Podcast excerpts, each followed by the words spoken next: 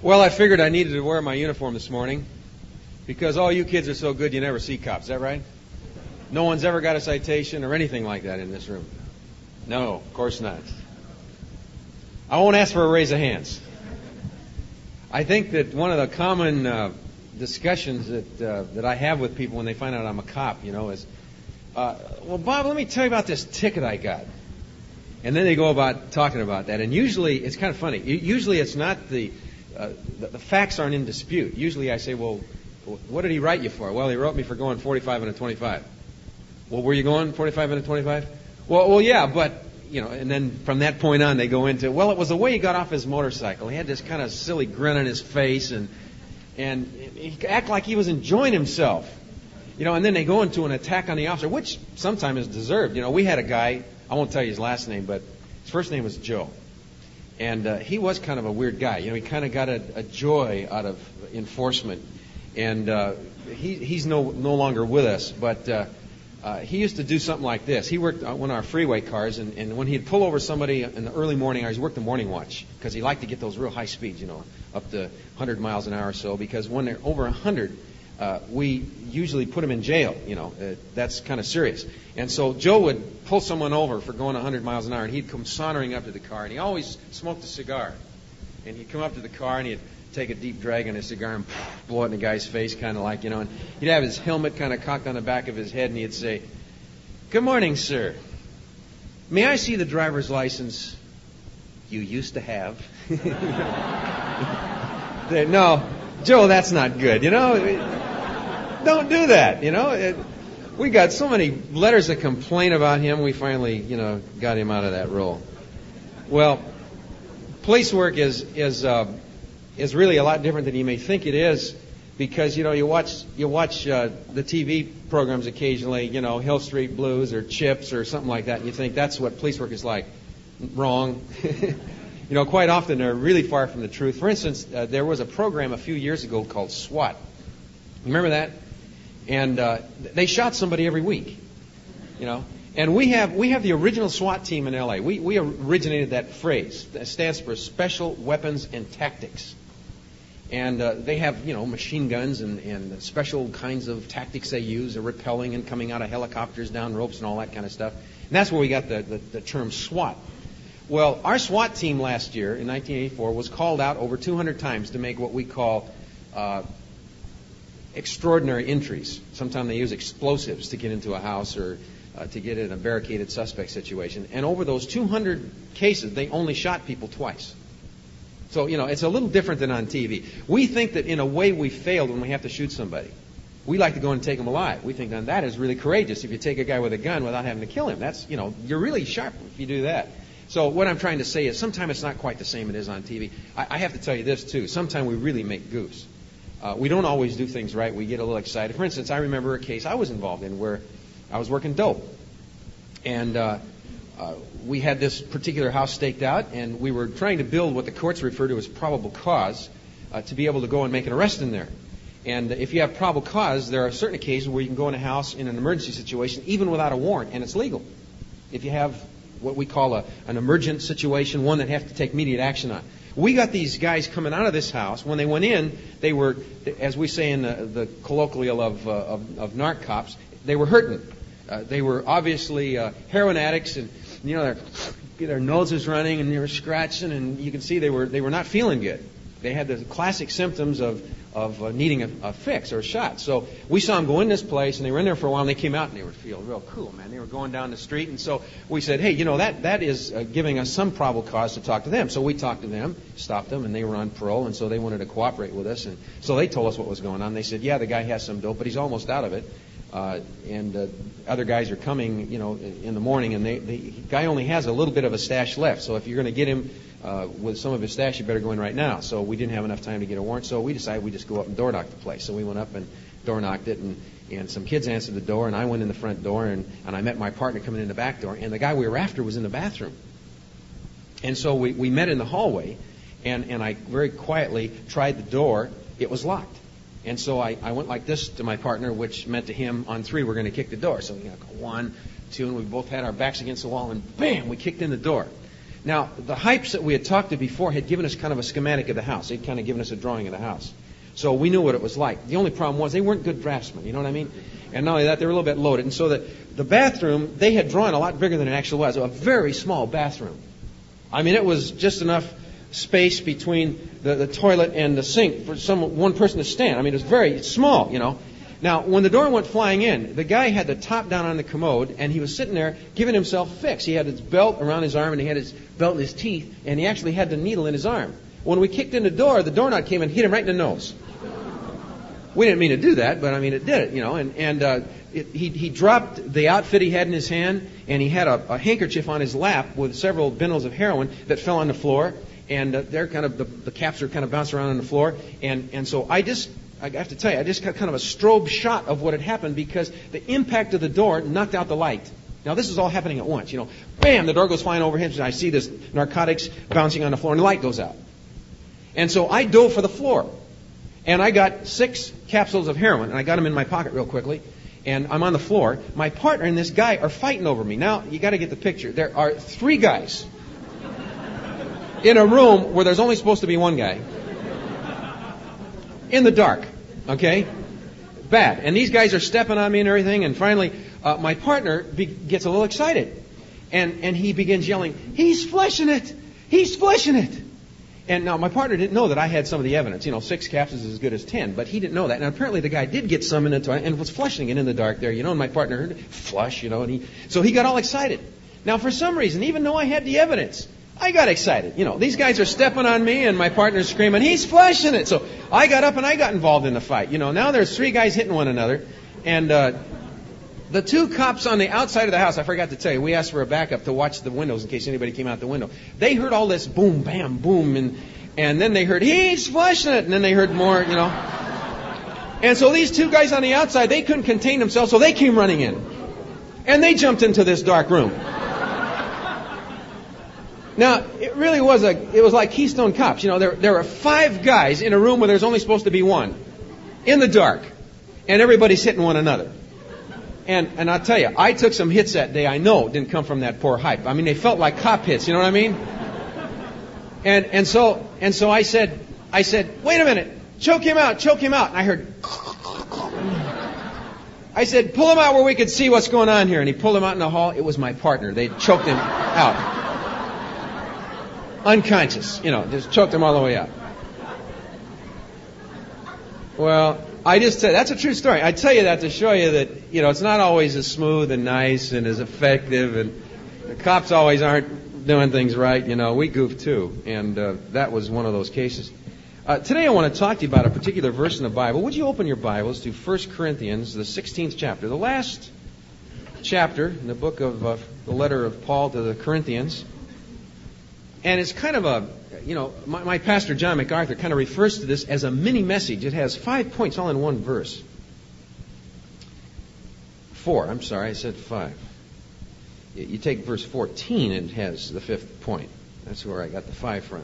We're going to discuss uh, verse 13 of 1 Corinthians 16. And let's just read it very carefully. Be on the alert, stand firm in the faith, act like men. Sorry about that, ladies and be strong. Okay, there are four things it says. Now, I'd like to kind of take that apart and address the issue that we're talking about in this series of chapel meetings. And uh, Russ has asked me to address specifically the impact of, of this cosmos system on us the, the media, drugs, crime, you know, everything that's happening.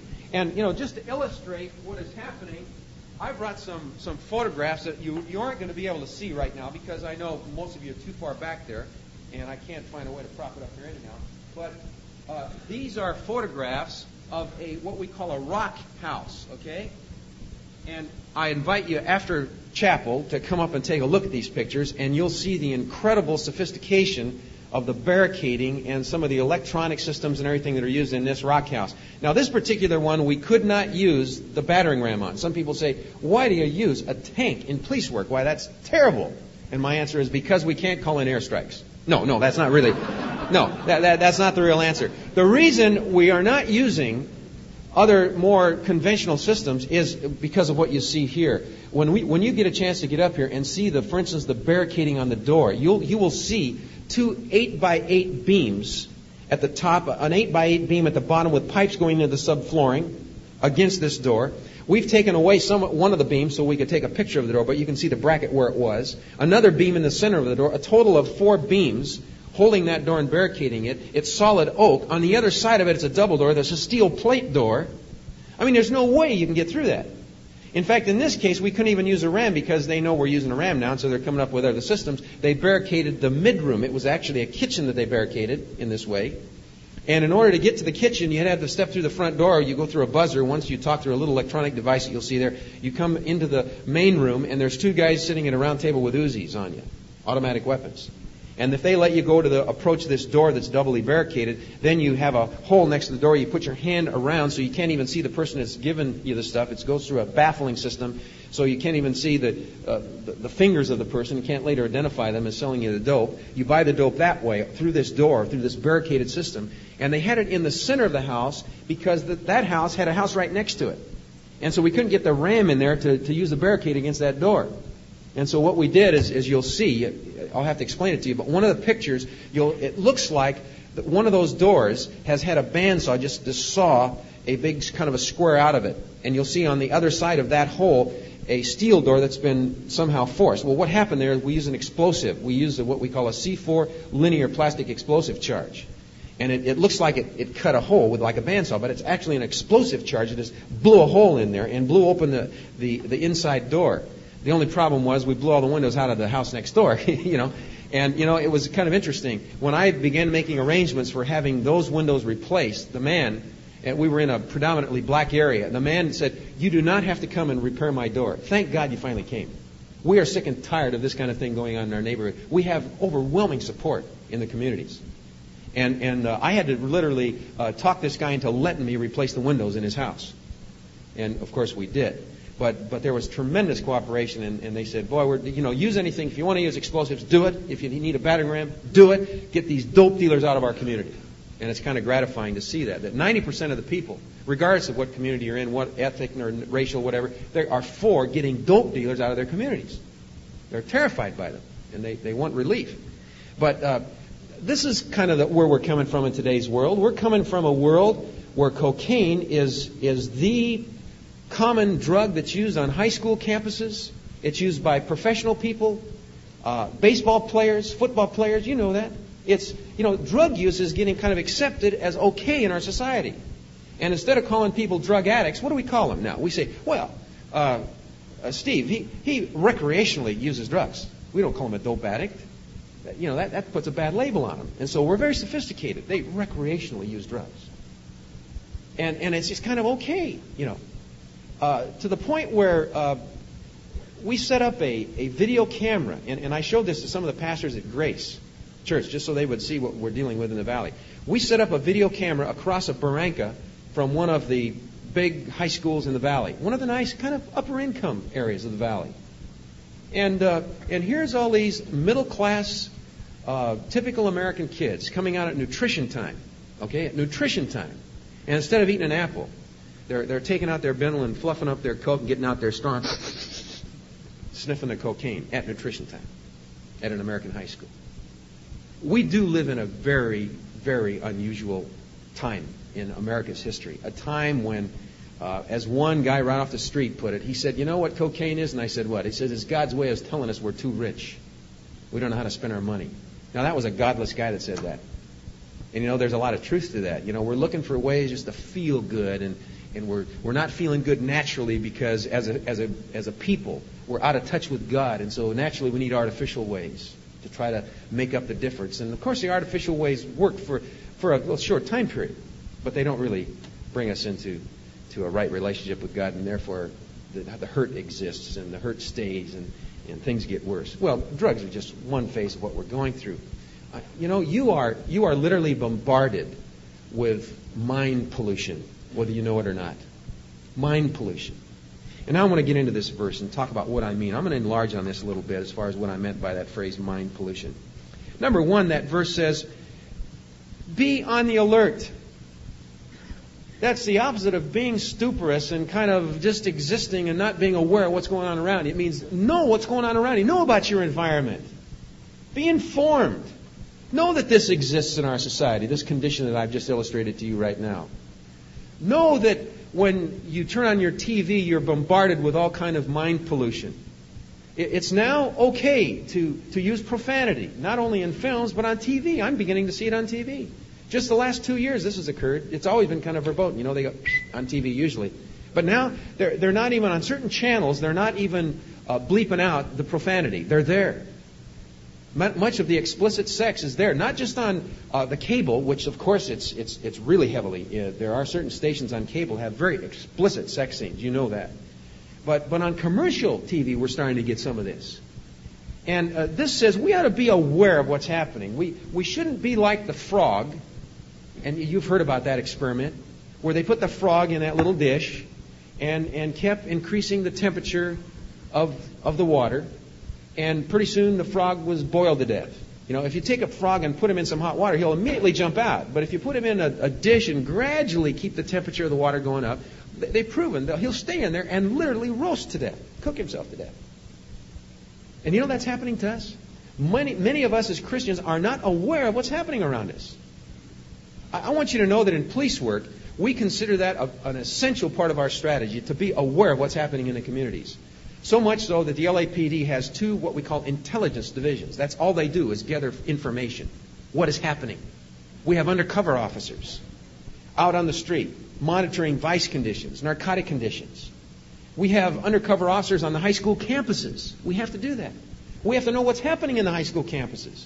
If we don't, we don't realize they've got a drug problem at this school if we don't have someone there to kind of monitor and tell us, hey, there's, there's a drug problem. And guess what? Here are the five people that are the drug dealers. And uh, it's interesting the attitude that some of the uh, young people have. We had uh, uh a, a, local TV station interview some of the student body uh, officers that were elected by their, their, peers respond to this fact that the LAPD has uh, undercover officers on the campus, and, and they asked the student body president, and he was kind of an intellectual guy. I'm sure he wasn't a Christian guy from the way he talked, at least. I don't think he was. And, and they said, What do you think I have an undercover narcs on your high school campus? He said, I don't like it. And then he said something very interesting. But I'd rather have them than the dope dealers. I thought, hey, that's, that's insight from a young person. That as much as he disliked that, he realized it was necessary. And he went on to say, I don't like it, but I'm not going to say I'm against it. I represent a large student body. I've talked to a lot of people, and he says, I'm giving you a consensus. He says, maybe some of the people that are dealing don't want him here at all. He says, but I'm telling you that most of us, although we don't like it, we know it's better than having dope dealers. And so, yeah, we support it. Very interesting. What I'm trying to illustrate is the LAPD thinks it's very necessary. I, have tried to work undercover a few times. It hasn't worked out too well. I, I look too much like a cop, I guess, or, or whatever it is. You know, I, I just I don't know how to act right or something. Uh, I remember one the first time that I uh, tried to work as, a, as an undercover person. I was on a on a street corner monitoring pickpocketers uh, at a, as a busy, busy intersection during the holiday season where there's a lot of pickpocketers out, you know, and people who lift things out of purses and out of people's wallets and whatever. And I and I had my foot against the wall, and I thought I was being real cool. And I was dressed, of course, in plain clothes. I wasn't dressed like this, you know. And and yet this young guy came up to me, and I didn't even realize what he'd said until I had my watch halfway up to my my eye, you know. But he said, uh, "Say, officer, what time is it?" and you know, I was all like this before I realized, wait a minute, the guy's calling me officer, you know. I looked at him, I said, "You wise guy," and he said, "Just checking you out, man," you know. Another time, I went in a pool hall, in a pool hall uh, bowling alley combination, and and I had some Levi's on and, and a T-shirt, and I was trying to buy some dope and, and monitoring what was happening in his pool hall, and I had my knees up on the seat in front of me trying to be real cool, and my badge slid out of my Levi pocket and went flying across the floor. Now, I didn't get much intelligence in there either, folks. But you know, we, what I'm trying to illustrate is the LAPD recognizes it's important to know what's going on. And what I'm trying to tell you, the Bible says we as Christians should be very much aware of what's happening in our society. You should know exactly what's happening. You, you ought, I think a good Christian, a, a, person who is living by the, by the commands of Jesus Christ, who is following Him, has a personal relationship with God, is interested and will be informed. They'll, they'll read a, a few news magazines and, and, and they'll read some things that keep them current with what's going on. They won't be just living in their own little uh, monistic type of world where they're not aware of the outside world and what's happening. Now, I think you can carry that too far. Uh, I've had some brothers in the faith come to me and say, Hey, Bob, have you seen this flick? No, I, I, I haven't. I, I don't make a practice of going to movies. I, I may go to one a year. I may go to see Chariots of Fire or something like that. But, but most movies, uh, they're not edifying. Number one, I don't have the time. I have other priorities, and and uh, quite frankly, most of them there, there's subtle things in there that, that work against what I think the Lord wants me to think about, and so I don't go. Well, yeah, but you need to see this one. Well, that one, man, that's terrible. I've heard I've heard even some non-Christian guys at work say that is that's got a lot of explicit sex and a lot of bad language and and, and all this and that. What are you doing seeing that for? Well, Bob, we, we need to know what our young people are seeing today. That's a cop out. That's not what this means. Uh, I know what's in those movies by just reading some of the reviews. You don't have to go see them and get all this stuff put into your brain. You know what I do when they bring me a, a new type of, of pornography that's just hit the streets? Maybe it's some kind of new kiddie porn or some new sadomasochistic thing, and they'll say, "Hey, Chief, uh, we need you to see. Uh, we know you like to be aware of what's going on, and we got this book here that will just show you the latest of the perversion and how bad it's gotten." And you know what I'll say? I don't see it. Well, yeah, but you're in charge of all this. You're, you know, charge, you, you need to know. You need to give some direction. I'll say, why don't you just describe, just as briefly as you can, what it contains? I don't want to see the pictures. It's a little easier for me to keep those words from coming back in my mind, but once you've seen a picture, it burns itself into your mind. And you know, I've just decided there's a lot of things I don't have control over that gets into my mind because of the society that we live in. But those things I can control, I do. And I encourage you to do the same. I encourage you to turn that channel or put down that book and don't look at that picture. You know, you control that.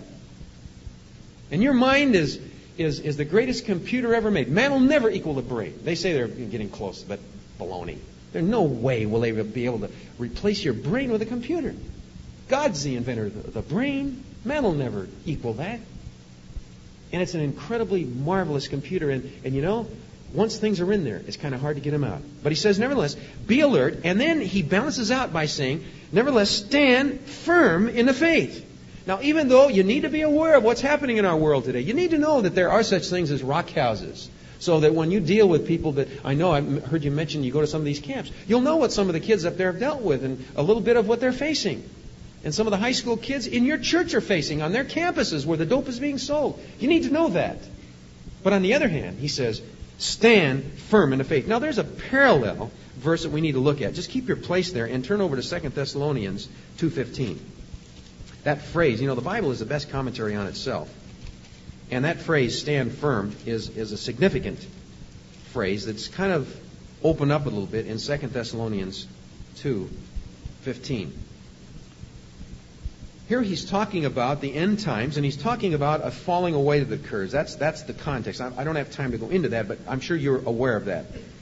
And right at the, at the kind of the end of that treatise of talking about the falling away, the apostasy, he says in verse 15, So then, brethren, now he tells us what we're to do. When things are deteriorating around us, as they are, so then, brethren, and I might add in sister, stand firm and hold to the traditions which you were taught, whether by word of mouth or by letter from us. You know what he's really saying? Here's the standard, right here. Practically speaking, you see, they didn't, at that particular time, they didn't coin the phrase Bible or the word Bible. So he says, hold to the traditions which were taught to you by us, whether by word of mouth or by letter. That, that was actually those, the letters in the Bible. So he's saying, this should be the standard. Now, I, I have a son who is a graduate of Biola. And uh, that's before the Master's College, I might add. And uh, he uh, he used to do something like this to me. He'd say, "Dad, it's it's kind of like this." And I'd say, what, "What are you saying?" Well, here's us Christian guys. Here's the worldly guys. And he says, "It's kind of like we kind of watch them, and we kind of say, well." we have to be above them and, and live like God wants us to live. But instead of looking at God sometime, instead of looking at His principles, sometimes we have a tendency to keep our eyes on the relevancy of our behavior, or, or the relativeness, rather, of our behavior to the world's. And as we see the non Christian guys, we don't realize it, but they're going downhill. And guess what? As long as we keep that uh, relativeness between them and us, We're there now where they were 10 years ago, where pagans were 10 years ago. That's where we are today. You know what? I think he had something there. And that's why the Bible here is saying, hey, don't do that. Don't stand firm to a relative uh, morality. And as long as we're better than the world around us, we're okay. Because guess what? The world's going to hell, literally. And they're on the skids. And I've seen this degeneration just in my time. You know, I'm, I'm 52 years old. And I've seen a lot of changes, a lot of changes. I remember movies where you know, in, in Gone with the Wind, that was considered a hardcore porno type movie because of some suggestive things that were said. And then he said, frankly, Scarlett, I don't give a, you know, and he uttered one word, and they said, that is a terrible movie. And uh, I mean, even the world was upset about that. The pagan world was upset about that movie. And many of them said that should be censored. And it was one of the first movies that had a curse word in it, and it was considered a, a horrendous thing. And you know, because of that, during that time frame, there were still people that swore. But guess what? They didn't swear in public. You know, even the, the tough guys at school, the guys that I played football with, and some of them were really pagan, just flat out, you know, far away from God as you could be. But guess what? Even they kind of cleaned up their act when they got around, for instance, ladies or, or, or teachers or anybody else. They, they wouldn't swear. They would, you know, just swear kind of around the guys a little bit, and then it was kind of keep your voice low, you know, and the guys swearing, everybody can, you know, kind of an unusual thing. Now, I, I, just to give you a comparison, I was standing in a Knott's Berry Farm uh, line up to get into the chicken house, okay? And what kind of people go to Knott's Berry Farm? Kind of middle America, right? And here we're standing in this line of about 150 people.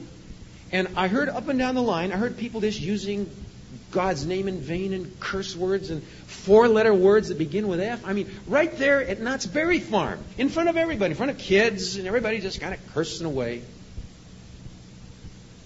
You see, if we keep our eyes on the standard the world has, guess what? We're going to be today where the world was just a few years ago. And God says, don't do that. It shouldn't be a relative thing. You stand firm. Don't give an inch. We assign our vice officers to a vice assignment, and we have a rotation policy. We only let them work vice 18 months. You know why? Over a long period of time, we've seen something very interesting happening we see a six month period of shock. People do that? They can't believe it. They thought that, thought that was just exaggerated in, in porno movies. People do that? And they're shocked. The second six month period of time, they're ambivalent. Well, people do that. They don't have any feelings either one way or the other. The third six month period of time, and we actually see this happening, they begin saying, well, whatever turns them on, in other words, it's okay for them. Now they're accepting it as okay. There's no longer shock. There's not even ambivalence, there's acceptance for them. That's when we transfer them out. You know why? What we found, this actually happens. Pretty soon, they begin to say, I think I'll join them. Maybe I'm the only weird one. Everybody's doing this. And our own police officers begin to be eroded morally to the point where they get right down in the pit in the mud with everybody else. And so we transfer them out. And we put them in an assignment where they get some more positive context and meet some regular people. I think that's that principle, again, illustrated. I, I call it, I was talking with Russ before, I, I call it the barroom syndrome. He said, and Russ looked at me, barroom? Are you going to talk to our kids about barrooms? well, you know, because of my work, I've had to go in a lot of barrooms in my life. On duty, of course, and, and in an official capacity. Not there to go in and drink. I don't go in and drink, of course. But, but I've had to go in some barrooms in my, my time. And one thing I've always noticed, they're always dark. You know? The lights are low. That reminds me of a verse. You, you remember of a statement in the Bible? How does it go? Men love darkness rather than light. Why? Because their deeds are evil. And you go in a barroom and it's dark, and at first you can't see. You almost have to wait a minute. And pretty soon images start appearing, and you can see a little bit. And then you stay for a while and you're, you're making your bar inspection or whatever you've had to do, you can see pretty good. And by the time you get through the inspection and, and talking to the bartender and making sure that he's not serving any drunks or, or he's not doing anything else illegal by the state of California, then you get ready to go out and, and, and, you're, and you're really seeing everything pretty good. And you don't realize how dark it is until you open the door and all of a sudden there's a blinding and you actually once again you have to stand again and kind of wait a minute because it's such a shock to your eyes to see this bright sunlight. And what I'm trying to say is you get used to the darkness. And you begin thinking, it's not so dark in here. And you don't know how dark it is until you're exposed to the sunlight of day. And you know what this word is saying here? This is saying, stand firm, not to the relativeness of the day, or not even to your own ideas of what is right and wrong, but make sure you stand in the bright sunlight of God's truth. That's this book right here. Only then can you realize just how dark it is around you. We need that. I need that, especially as a police officer. I need daily exposure to the Word of God. I need it desperately. Number three, act like men. Now, now, believe it or not, ladies, this is to you too. Because once again, the Bible is its best commentary on itself, and, and there are some verses that I could point. I'm just going to give you one, just to give you an idea of, of what it means. Much of the time, when uh, in that particular culture, when they used that phrase "act like men," uh, they were referring to a particular characteristic that you can also emulate, ladies. Uh, this admonition is to you too. And one of the verses, and you don't need to take time to, to look at this, but just write it down if, if you want to check me, out, check me out. 1 Samuel 4 9, where it says, Take courage and be men. You see, you'll see that running through the Bible where being courageous and acting like a man are kind of synonymous.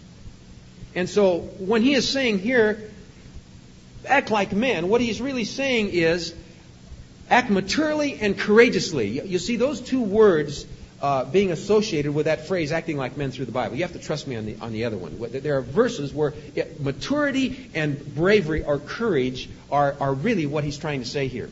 And of course, that can apply to you. You know, being courageous is, is, uh, is not the elimination of fear. I, I really found that in, in my work. I, I'm afraid a lot. In fact, last night I was afraid we came up on a shots fired call. There had been about 15 shots fired, and there were some gang members. Uh, it was down in south central Los Angeles. And I got out of my car, and the other policemen were getting out of their car. And I was in uniform. And uh, I, I do this about once a month. I go out with the guys and actually work a night shift with them. That's one of the reasons I wore my uniform in this morning, because I wore it home last night, and I have my suit at the office. And so I'm going to wear the uniform back. And as soon as I get in after talking to you, I'll put my suit back on. But I was out last night with the guys, and, and there were these guys standing out in front of this yard. And as soon as we pulled up, they started splitting. And the officers got some of them over here, and another team of officers come up the other way, got some more, and, and two of them rented the house. And I was right in between. My car came right in between. And so I went after these two guys that went into the house.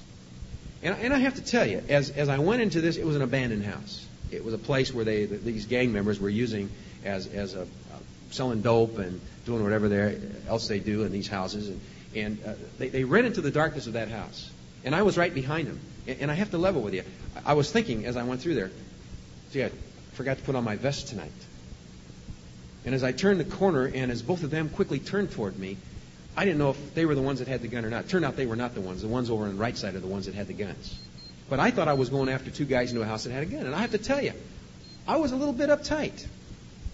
I had some fear. And of course, I was cautious. You know, I, I took what cover I could by the side of the doorway and I had my light on them, and I said, "Now come around and get out, get your hands behind your head where I can see and get out here." And they did, and and it turned out to be okay. And they didn't try to shoot me, but I have to tell you, I was thinking, is this the night that I'm going to buy the farm? Is this the night that I'm going home? You know, are these guys going to shoot at me? And, and and there was some fear. I, I think the key thing is in police work, as as in this business of of being obedient and having a lifestyle that is pleasing to God, we have to overcome the fear that we have and do it anyhow. Now, last night I had some fear, but, but I did what I had to do, and I got them out, even though I was afraid. And I don't think they knew I was afraid because they, they complied. But what I'm trying to illustrate is this when we live like God wants us to live, we're going to take some criticism, we're going to take ridicule, we're going to be quite often focused as, as being different than the rest of the world because guess what? We are. We should be. And because of that, we're going to be uncomfortable. And we're going to feel a lack of acceptance. And fear is going to kind of start coming into our life. And, boy, I need acceptance. And if I continue being like this, people aren't going to understand and, and, and they won't like me. And maybe I better compromise a little bit and, and do whatever they're doing at the time so I'll have some more acceptance. And later, then I'll share my faith. And of course, our testimony is eroded. And we give in to these principles that we believe in. and we're not courageous. And as a result, we're not effective. Now, notice the progression here. This is almost like it's inspired, you know. First of all, be on the alert. That's meant to be kind of funny. Of course, it's inspired. Be aware of what's going on. Number two, stand firm. And in order to stand firm, you're going to have to be courageous. You're going to have to act like men. You, you can't give in. You can't say, because I'm taking a little heat here for standing firm, I'm going to give in. You're going to have to stand alone sometime. And then he says, be strong. And of course, that's right in line with what he says, be courageous. Actually, John MacArthur tells me, I'm not a Greek student, but he says that that phrase, be strong, actually is a passive uh, tense indicating that you're to be strengthened. In other words, the strength doesn't come from you. Actually, probably a better translation would be be strengthened. Recognize that to be courageous, to stand firm, you're going to need some help from outside. That was a lesson that came hard to me as a young police officer. I wanted to establish myself and get some credibility with my peers. And one day, uh, I became aware of uh, a guy that was selling some dope, and I was always interested in narcotics enforcement. I wanted to get out of this radio car and, and, and be a dope cop, you know. And one of the ways they said you can do that is you make a, some good narcotics arrests. And so I began educating myself as to symptoms and and behavior and paraphernalia and all that. And so I, I started to get uh, develop a little narcotic expertise, and I was aware of this one particular guy, as, as I said. And one day, I, I was passing by his his house at Avenue 18 in Albion in in uh, uh, Lincoln Heights, and uh, I was about a half a block up the street. And as I as I passed his house, I saw uh, what apparently was a narcotic deal actually going down. I saw him out of his house and handing something to this guy in the car or getting something from him and then going back into the house. And I figured he either just gave him the dope or he's going back in the house to get some dope and he just took the money from him. In any case, I wanted to get closer, and so I, I quickly went around the block. And in going around the block, I had plenty of time to ask for my backup. I had a, a backup officer that was just, uh, I just had coffee with him at Avenue 22 in Broadway. He was only just a couple blocks away. And I know all I had to do is pick up the microphone and on the TAC frequency ask for him to back me up on this, which I had been trained to do. I should have done that at that point but I didn't. You know what I was thinking? I'm going to do this myself. I'm going to establish a little reputation here of single-handedly arresting this dope dealer. And so I went around the block and I parked my car out of sight and I took off my police hat so they wouldn't see a police hat sticking around the corner. And I got up next to a bush and I looked around the corner and I waited and, and sure enough the car was still sitting there. And pretty soon the guy that I knew was a dope dealer came out of the house and he stood on the porch and he kind of looked up and down the street and I drew my head back in real quickly and then I peeked around again and, and he apparently didn't see me and he thought it was clear and he started off and I could see he was holding something in his hand. I thought, gee, I got him. Great. I didn't even need a search warrant. He's not in his house. He's in between the house and the car. Fantastic. And I took off running. And I got almost up to him, and the guys in the car yelled, the heat or the fuzz or something, you know. And this guy whipped around, he saw me, and he ran back to the house. And he got up on the porch, and I caught him on the porch. And I grabbed him, and I'm trying to get the dope away from him, and he's taking a couple pokes at me, and I finally got my arm up around his shoulders and brought him up against me. And about that time, the two guys from the house had run up behind me, and then three people came out of the house. Now there's five people, and I'm trying to hold on to this guy. And one of the guys, it turned out later, I found out he was his brother-in-law, picked up a chair on the porch and was trying to hit me over the head with his chair. And uh, that was kind of frightening. You know, I, I, you know what I'd do? I'd, I'd get his head around between me and, and the guy with the chair. You know, and so he'd, he'd kind of stop. You know, and uh, finally, uh, I really got frightened because somebody jumped on my back. It was the lady of the house. She came out and jumped. I found out later it was his mother, and. Uh, she jumped on my back and she was scratching me and everything, and these other guys were trying to hit me. And, and uh, then uh, the thing that really got me frightened, I felt someone pulling on my gun. I thought, oh no, man, if they get my gun, they may shoot me. And it's amazing what fear will do to you. You know, adrenaline just kind of flowed through my body, and I and I whipped out this thing that we call a sap. It's a, it's a leather device with some lead shot inside it, and uh, I began using it. I'm hitting everybody, you know, mother and children, whoever was around. I mean, I and I was, I was frightened. I, I thought I was about ready to, to check out there, you know. And so uh, uh, the guy with the, the the chair, I hit him and knocked him unconscious, and and I knocked a couple of other people unconscious. And I accidentally, I didn't really mean to do this, but I was trying to get the guys out from behind me, and I and I hit his mother in the in the jaw with my elbow, and I knocked her through the banister off the floor and the porch rather, and And uh, and then a strange thing happened. You know, uh, uh, the neighbors had heard all this commotion, and they came out, and they didn't see the initial part of the fight. They didn't see people pulling my gun and, and getting me getting the worst of it. All they saw was a, a middle-aged lady go flying through a banister and off on the floor, and, and another guy unconscious on the porch, and, and another guy over here kind of crawling away, holding his head with blood coming from it, and and, and they're thinking police brutality. You know what? What's this cop beating people around like that for? And uh, so all of a sudden, I, I'm surrounded, and I and I get two people in the police car, and they begin kicking the windows out of the police car, and I realize I need help, and I picked up the mic finally, you know, and uh, 11L93, uh, officer needs help, Avenue 18 in Albion, and that, by the way, is the ultimate of all calls. You know, when when you see three or four police cars all going at once with their red lights and sirens, I'll bet you thought they were going to the nearest Winchell's Donut and the last one there buys, right? That's not really the case, really. The, real situation is, watch this now, the real situation is, that's an officer needs help, probably. I mean, that is the ultimate call. We, we really drop everything. We have three levels of assistance. You ask for a backup, that's one, you want one car. You ask for assistance, you want two or three cars. You want the world, you ask for help. that's a key word. You, we use that very carefully. Well, some officers were there and, and bailed me out, of course, and, and, and I didn't die. but, you know, uh, that taught me a lesson. By the way, I lost the evidence. Somebody took it back in the house and flushed it during all this carnage and fighting and everything. And uh, there was no case. In fact, uh, uh, they took me to to a civil case for for hurting people, you know, and I had to defend myself. Turned out it was all right because uh, fortunately there was I didn't think there was anybody that saw what originally happened. There was one neighbor that saw the whole thing, and fortunately she came forward and said, "Ah, the officer was really in trouble. They were getting the best of him. They were trying to get his gun, and so that you know it got me out of trouble. But for a while, everything just was really in, bad there, and you know I learned a very important lesson. When you try to say, "I'll do it myself and I can handle this," guess what? not only in, in, in police work, but in the Christian life especially. We need the Lord. We need to say, Lord, I can't do this. I can't stand firm. I'm going to be like this if it's not for you. I need to understand your word. I need your presence. In order to be courageous and stand alone in the midst of a decaying world, I need your presence. You got to go with me. If, if you don't, I'm helpless. Oh, God loves to hear that kind of prayer. You see? God loves to say, since you've humbled yourself, I'm going to exalt you. In fact, that's what the Word of God says, doesn't it, in the book of Peter? Humble yourself so at the proper time you can be exalted.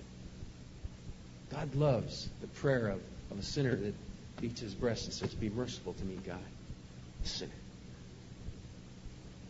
I want to share one thing before I lead you in closing prayer. I'm watching my clock very carefully. I realize I have one minute to go maybe a minute and a half, okay?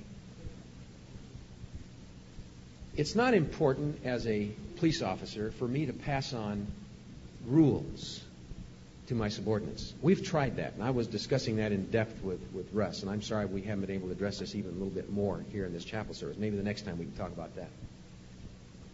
But years ago, we developed some principles. The LAPD developed some principles. And based on those principles, we developed a manual if you want to call it, a, a, a rule book of behavior. Unfortunately, a few years ago, I'm talking about a few years ago, I'm talking about about 20 years ago, we only passed along the manual and we didn't talk about the principles and values anymore. You know what's happening?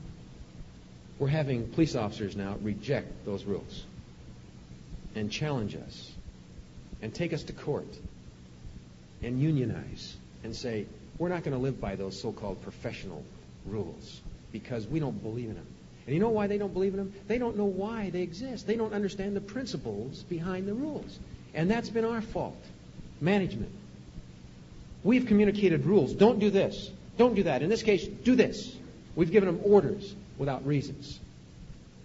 You know, in your lifestyle, in this whole process that I've described this morning of being on the alert and standing firm using this as a standard and, and being courageous in that standing firm, standing alone when necessary, and being strengthened by the Spirit of God so you can be courageous and stand alone. In this whole process, you need to live by the principles in the Word of God and not a rule book.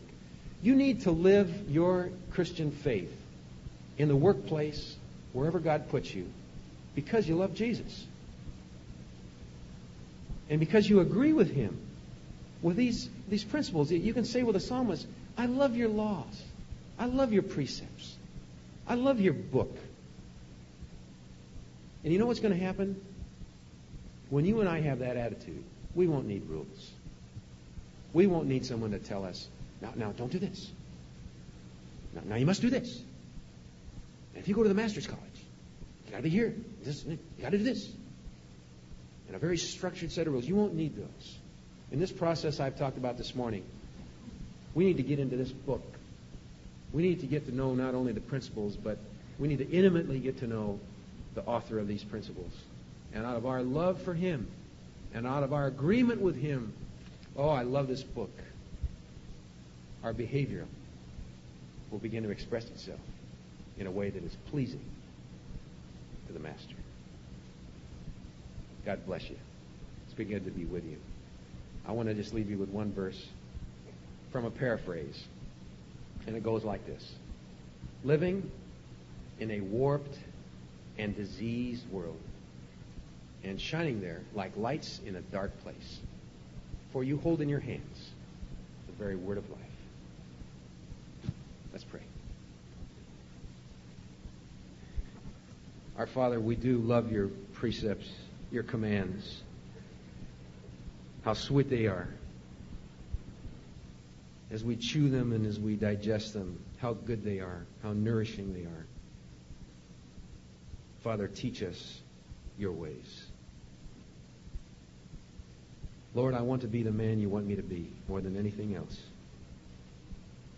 And I pray for these brothers and sisters who are here out of a desire to learn of your ways and to learn of you and to prepare themselves for that special mission you have for them. God, may all of us together say, more than anything else, we want to be pleasing to you. We want to be obedient. We want to glorify and worship you through our lives. In Jesus' name, amen.